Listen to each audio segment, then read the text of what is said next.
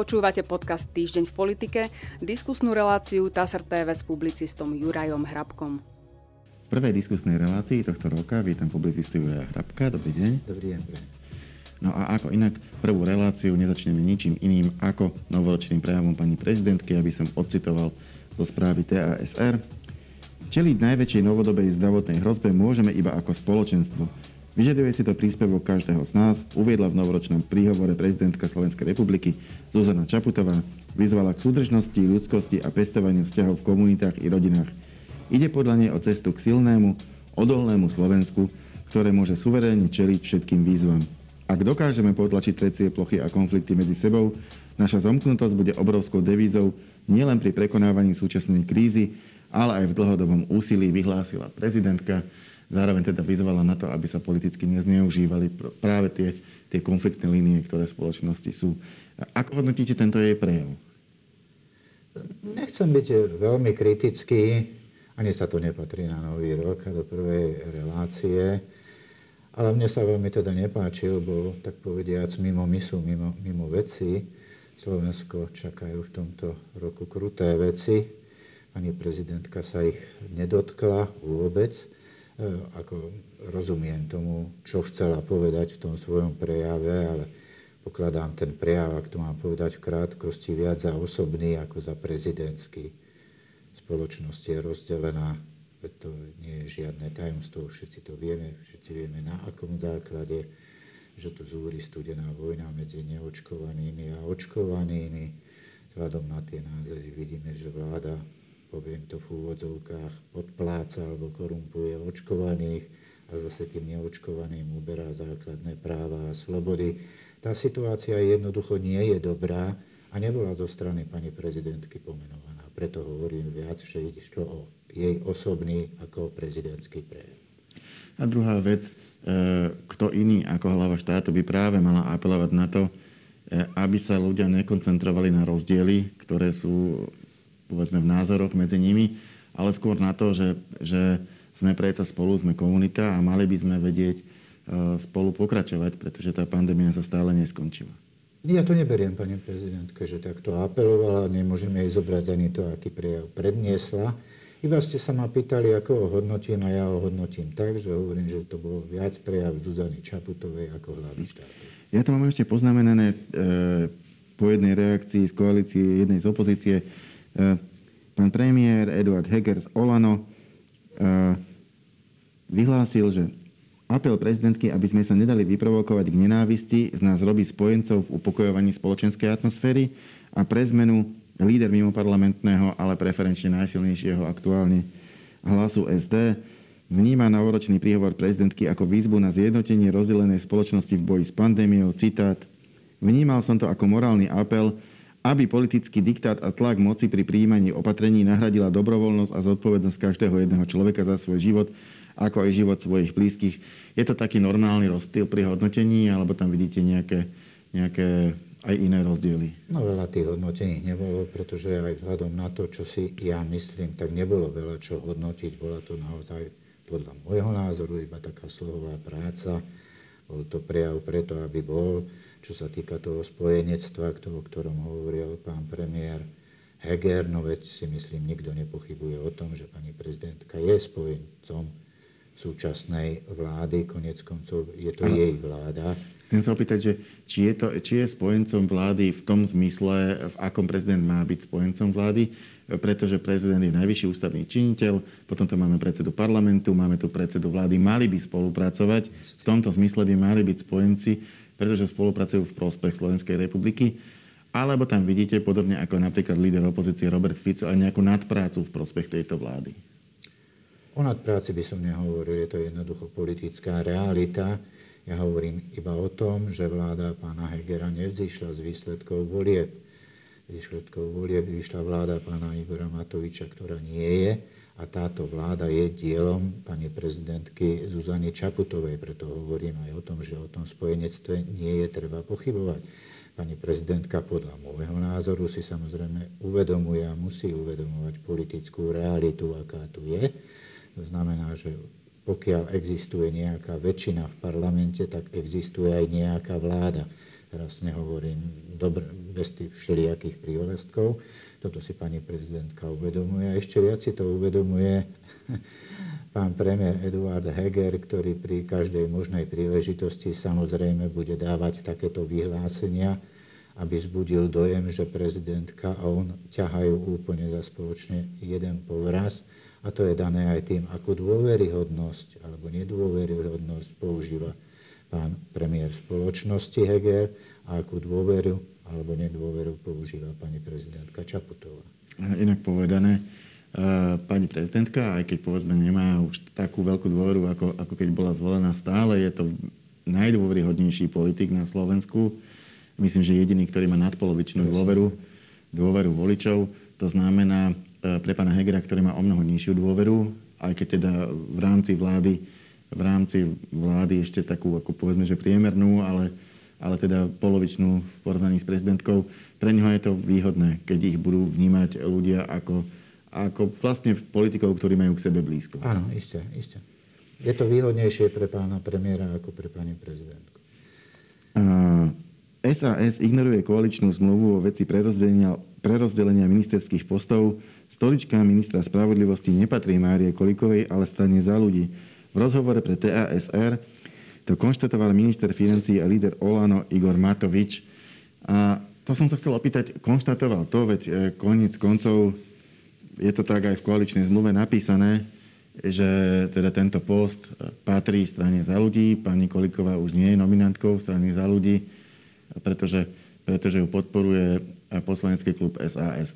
E, čiže či je to z hľadiska tohto vlastne iba pomenovanie reálneho stavu zo strany ministra financí a lídra Olano, pána Matoviča, alebo treba za tým vidieť aj nejaký politický signál, že jednoducho s týmto nesúhlasí eh, a chcel by s koaličnou zmluvou niečo robiť.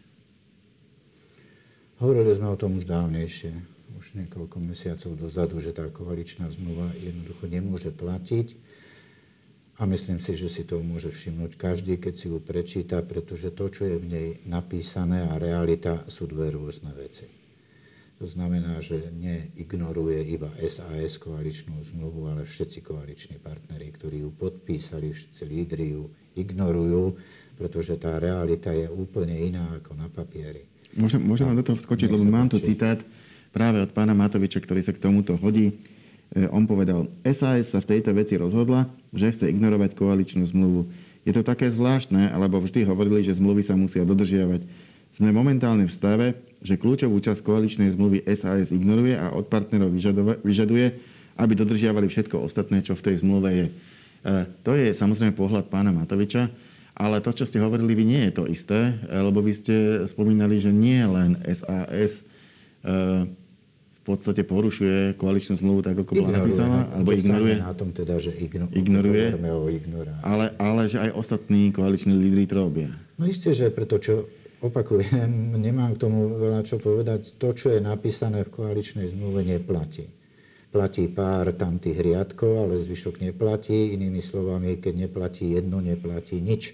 Nedá sa z toho vyberať ako hrozienka, že tak toto sa mi páči, povedzme sa, sa takto budem postupovať a Borisovi Kolárovi sa páči zase niečo iné, tak ten si bude vyberať z tej koaličnej zmluvy zase iba to, čo sa jemu hodí Igor Matovič si bude vyberať tiež, čo sa jemu hodí a bude kritizovať to, čo sa mu nehodí, čo je presne, presne tento prípad. Jednoducho tá koaličná zmluva podľa môjho názoru neplatí, ale tak dobre, budeme hovoriť skôr o ignorovaní koaličnej zmluvy. Mňa zaujíma ten signál, aký sa takýmto spôsobom vysiela, keď si nedokážu upratať vo vlastnej kuchyni, tak povediac, v úvodovkách, v úvodzovkách, No tak ak sa takto správajú, ako chcú potom riadiť štát, tak to sa riadiť štát nedá, tak to sa dá štát jedine doriadiť. Ak nerešpektujú a nedodržiavajú vlastné pravidlá, ktoré si sami napísali. Niekto pri, mohli si tam napísať, čo len chceli, ako chceli, akékoľvek pomery, ale jednoducho nedodržiavajú to a nerešpektujú, na čom sa sami dohodli, no tak potom takto vyzerá aj v krajine. Ešte by som mal takú podotázku, ktorá ma aktuálne napadla. V podstate niektoré veci tesne pred koncom roka boli schválené ako keby inou koalíciou, než je tá, ktorá je napísaná v tejto koaličnej zmluve. A možno by sa dala tak prenesenie nazvať e, koalícia tých 76 hrdinov, o ktorých svojho času hovoril pán premiér Eduard Heger. A tam vlastne z tej pôvodnej e, koalície bolo Olano, SAS aj za ľudí, ale nebolo tam sme rodina. A namiesto toho zaskočili tých pár chýbajúcich poslancov, nezávislí poslanci reprezentujúci progresívne Slovensko a stranu spolu. To znamená, je možné aj také ako keby dvojvládie. Dobre, koaličná zmluva v podstate je už iba papierom, vládne sa ad hoc a vlastne pri tom hlasovaní sa striedajú dve rôzne koalície. Koalícia zo Smerodina a koalícia e, kvázi z PS spolu, ale respektíve z PS a spolu s ich reprezentantami, ktorá zaskakuje za sme rodinu v prípadoch, e, keď sme rodina nie je ochotná podporiť danú legislatívnu zmenu. Áno, tak o PS a spolu nemôžeme hovoriť, pretože to nie sú parlamentné strany. Ale majú tam poslancov, ktorí sa k ním hlásia. poslancov, pretože neprešli voľbami, tak nemajú poslancov. Tí poslanci sú nezaradení, o ktorých my hovoríme.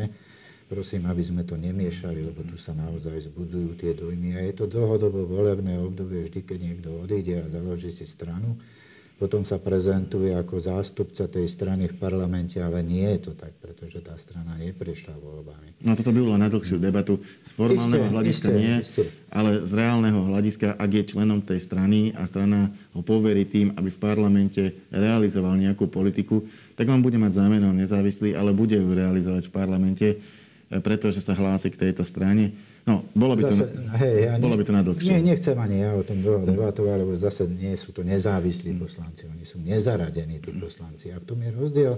A v politike je to dôležité, aby sme vedeli, ako vznikol poslanecký klub, koľko členov mal, kto z neho odišiel, kto sa ako správal, že sa stal nezaradeným, pretože z toho môžete odvíjať potom vaše ďalšie úvahy ako občan pri ďalších voľbách. Hm? Ja hovorím preto, že to je dôležité, aby sme si to všímali. A vráťme sa teda k tej pôvodnej otázke, bez teda týchto uh, detailov možno dôležitých, hm. ale ide teda o to, či, e, či sa bude prepínať medzi dvoma väčšinami uh, v parlamente, alebo dokonca budú ad hoc úplne rôzne väčšiny podľa toho, kto sa práve dohodne na akom hlasovaní. Aký vývoj v tom parlamente sa dá predpokladať? Taký ako doteraz, to znamená aj aj, to je na tomto najtristnejšie a pani prezidentka, vrátim sa opäť k nej, si myslím veľmi dobre uvedomuje, že vládna koalícia súčasná má stále ústavnú väčšinu poslancov.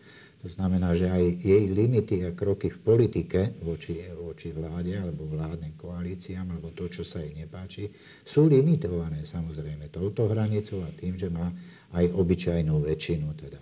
To som povedal, že kde je väčšina, tam je aj vláda a ako tá väčšina vyzerá. A to je práve na tomto tristné, že vládna koalícia má ústavnú väčšinu, ale musí hľadať na podporu toho, aby jej prešli návrhy zákonov v parlamente aj u nezaradených poslancov.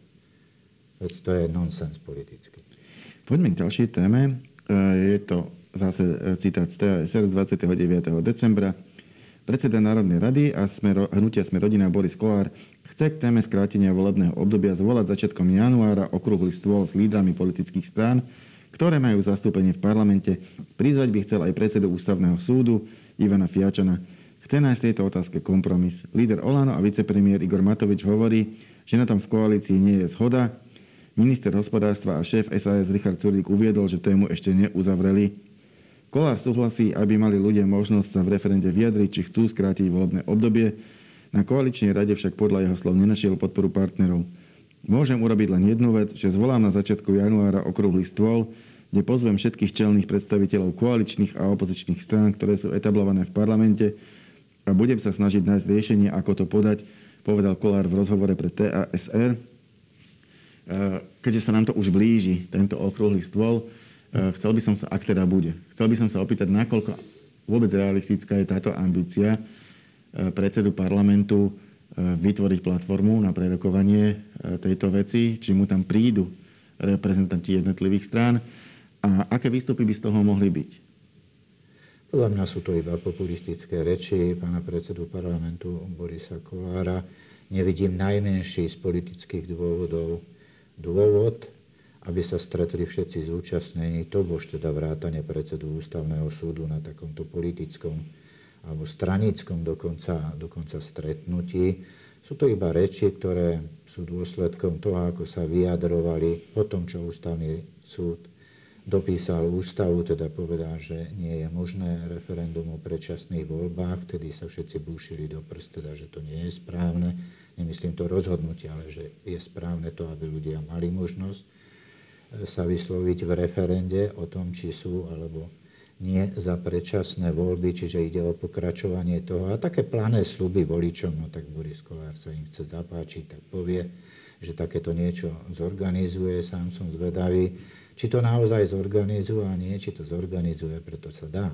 Ale aká bude účasť, ja nevidím a opakujem. Táto vládna koalícia má stále ústavnú väčšinu poslancov k dispozícii ak by niečo chcela urobiť, tak to urobí. Nepotrebuje sa k tomu stretávať ani s Robertom Ficom, ani s Marianom Kotlebom, na tom, ak to má byť zastúpenie parlamentných strán. Lenže to už sa stalo. E, ja to tu mám aj správe. E, na koaličnej rade nenašli dohodu. To znamená, koaličná rada je to miesto, kde by sa dala nájsť väčšina viac ako 90 hlasov, e, ale tam už tá téma nastolená bola.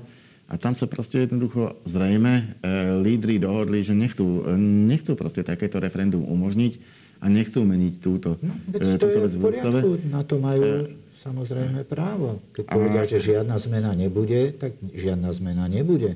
To je najhoršie to, že sa dáva nádej, ako keby ľuďom, voličom, že k tej zmene môže prísť, ale k nej aj tak aj tak nepríde. Bude iba tak, ako sa vládna koalícia dohodne. To sa s tým nedá inak pohnúť.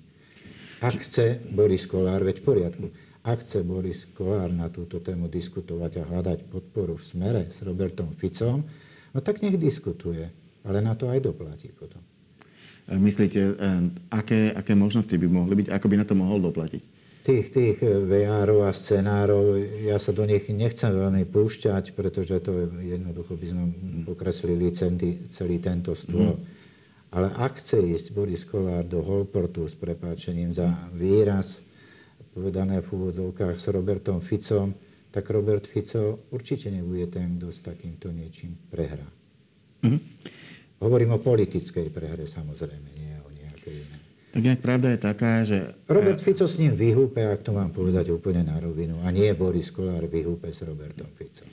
Tak Robert Fico z politického hľadiska, ak sa na to pozeráme čisto z hľadiska, z hľadiska nejakej, z, nejakej, z, nejakej, z nejakej podpory verejnosti alebo z hľadiska toho, ako na tom bol s osobnou dôveryhodnosťou ešte pred dvoma rokmi, ako je na tom teraz, tak jeho hviezda vyslovene stúpa. Jemu sa darí.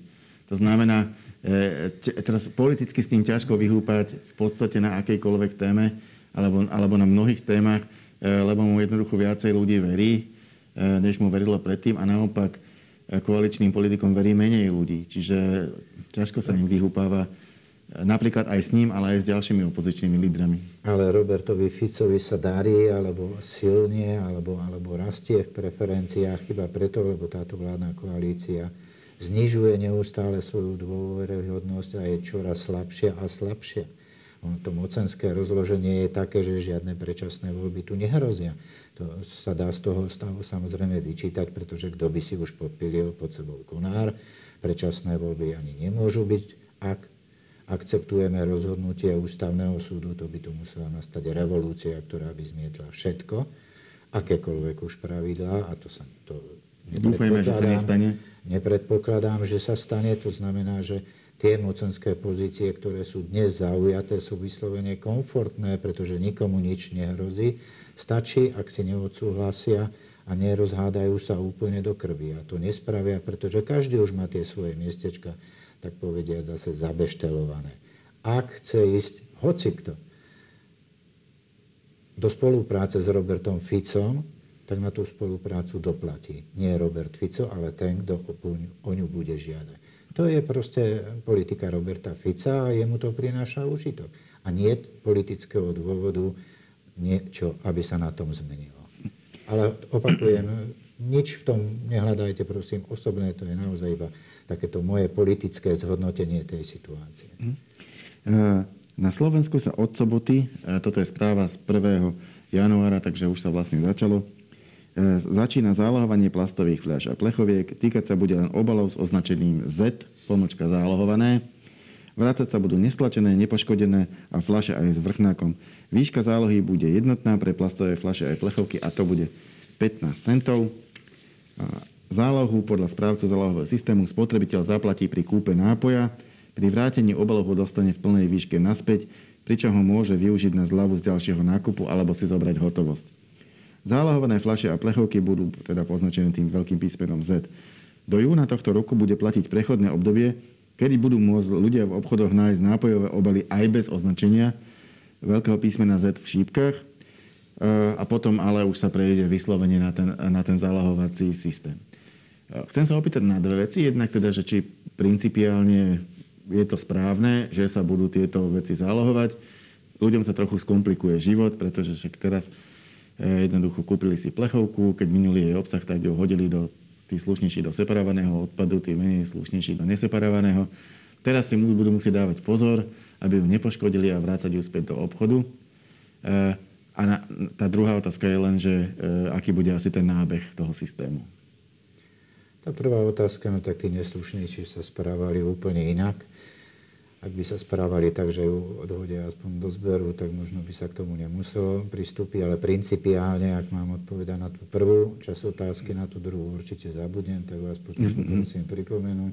Je správne, že sa to bude zálohovať a je to správne tak povediať z vecného hľadiska, z hľadiska životného prostredia, veď všetci máme možnosť vidieť zábery, fotografie, a to nehovorím len o Slovensku, to hovorím o celej planéte. Aké, akú, akú ničotu, aké, aké zlé veci tie plasty dokázali narobiť a to iba vďaka našej lahostajnosti. No tak táto politika sa spolieha na tom, že keď je tá cena už 15 centov, nevidím nikoho, kto by išiel okolo kontajnera alebo išiel by tam zahodiť 15 centov. No tak to je presne tak dané že to bude mať svoju cenu a tú cenu môžete neustále dostávať späť, buď si vyberiete peniaze, myslím, že takto má byť robené za ten lístok, alebo si kúpite ďalšie, ďalšie fľaše alebo ďalší tovar, neviem to celkom presne, lebo to až tak eh, nesledujem, ale viem o tom, že sa má zálohovať. Samozrejme, zvykneme si na to. Zvyk, zvyk, ľudia si na to zvyknú, že to budú, budú samozrejme aj tak, aj tak takí, ktorým je 15 centov nič, a tí budú zahadzovať fľaše tak, ako ich zahadzovali doteraz, či to je do rieky, či to je len tak na trávnik, alebo hoci čo, no ale bude ich výrazne, výrazne menej.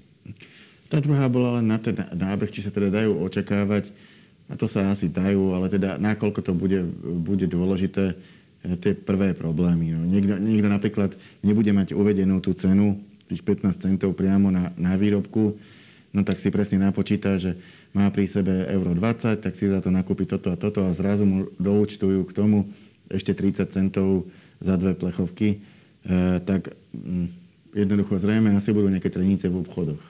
Asi áno, ale takto je to prechodné obdobie, ktoré je veľmi presne vytýčené po tom prechodnom období už takýmto problémom by nemalo dochádzať, ja tu hovorím, ale viacej o tých problémoch, kedy dostanete v obchode kúpiť aj fľašu zálohovateľnú, aj fľašu nezálohovateľnú, čiže môže sa vám stať, že prídete, budete chcieť to hodiť do toho automatu, ktorý vám vydáva ten lístok o zálohe, ale vám ho nevydá, pretože jednoducho tá fľaša ešte nebola zálohovateľná.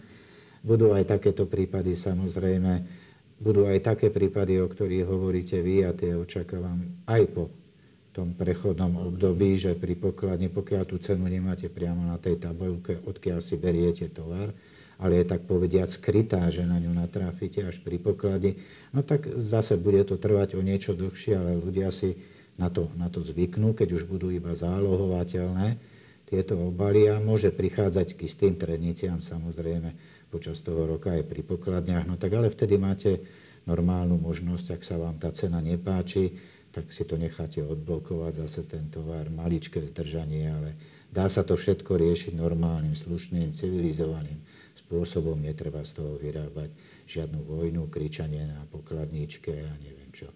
Zvykneme si na to, uvidíte, že takto o rok, keď sa stretneme, ak sa stretneme, tak budeme môcť konštatovať, že to ide, tak povediať, tip-top. Výnimkou sú tí darebáci, ktorí sú vždy a všade a ktorým je jedno, kde čo odhodia.